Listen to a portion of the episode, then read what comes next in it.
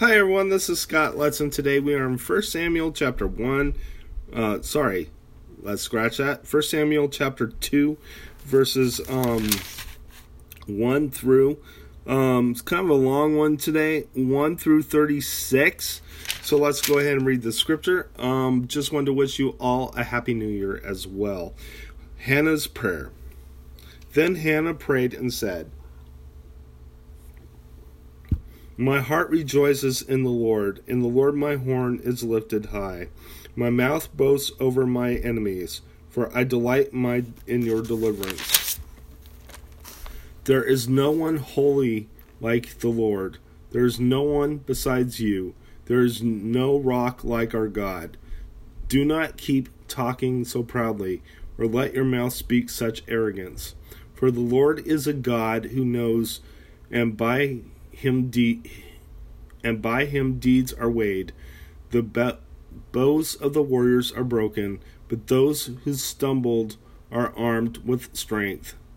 Those who were full hired themselves out for food, but those who are were hungry hunger no more. She who was barren was born has borne seven children, but she who has had many sons pines away.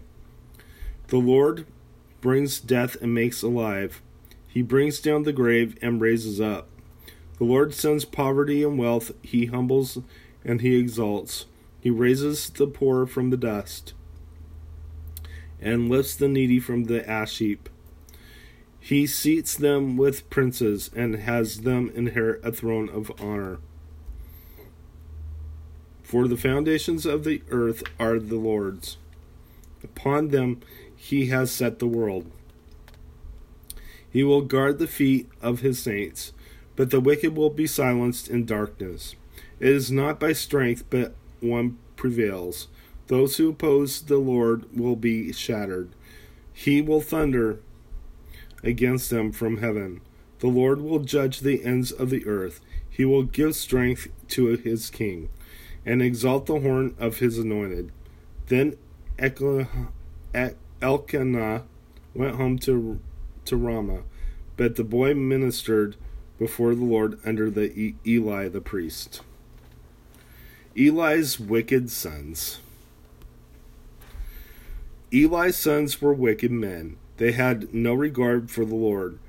Now it was the practice of the priests that the people that whenever anyone offered a sacrifice and while and while the meat was being boiled, the servant of the priest would come with a three pronged fork in his hand. He would plunge it into the pan or kettle or cauldron or pot, and the priest would take for himself whatever the fork brought up. This is how they treated all the Israelites who came to Shiloh. But even before the fat was burned, the servant of the priest would come and say to the man who was sacrificing, Give the priest some meat to roast. He won't accept boiled meat from you, but only raw. If the man said to him, Let the fat be burned up first, and then take whatever you want, the servant would then answer, No, hand it over now. If you don't, I'll take it by force. This sin of the young men were, was very great in the Lord's sight, for they were treating the Lord's offering with contempt. But Samuel was ministering before the Lord, a boy wearing a linen ephod.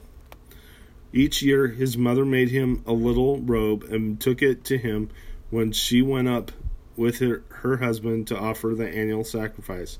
Eli would bless Elkanah and his wife, saying, May the Lord give you children by this woman to take the place of the one she prayed for and gave to the Lord.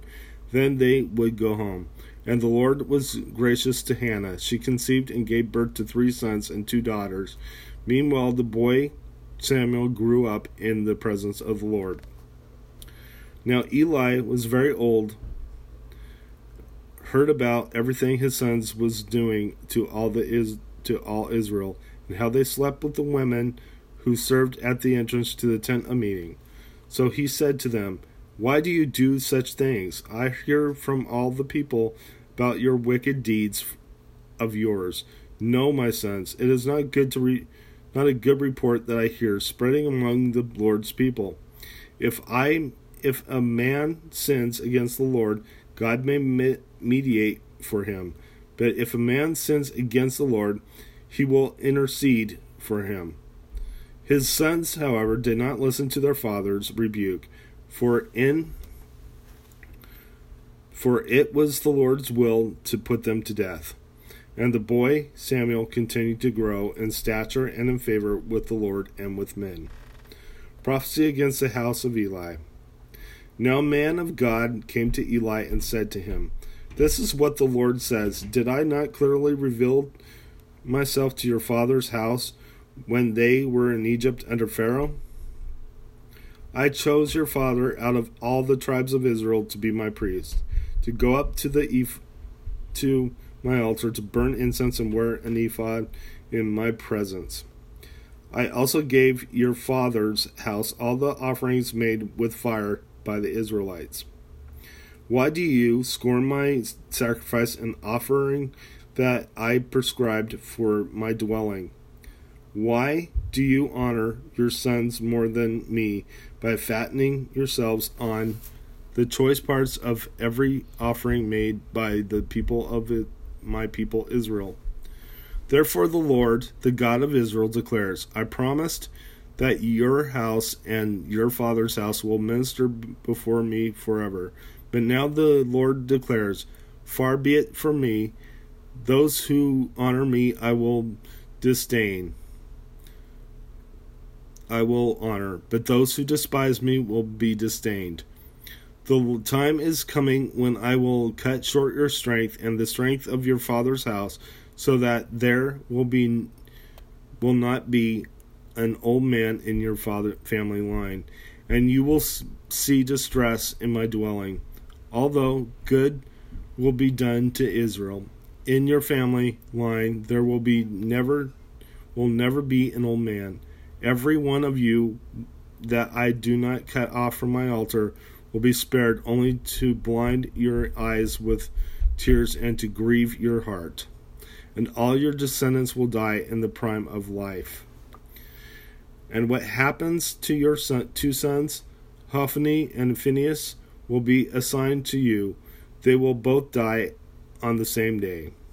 I will raise up the up for myself a faithful priest who will do according to what is my heart and mind. I will firmly establish his house, and he will be will minister before my anointed one always. Then everyone left in your family line will come and bow down before him for a piece of silver and a crust of bread and plead, Appoint me to some priestly office so I can have food to eat. Let's go ahead and close in prayer. Dear Lord Jesus, I just praise you. I just thank you for everything you've done. I ask, Lord, that your will be done in our, all our lives. Thank you for this new year. I ask that you are the beacon of light in the darkness, that the governments of the world will witness your presence, Lord, and that you, Lord, will be um, King Kings and Lord of Lords in all nations, Lord. In Jesus' name, amen. God bless you. Have a good day.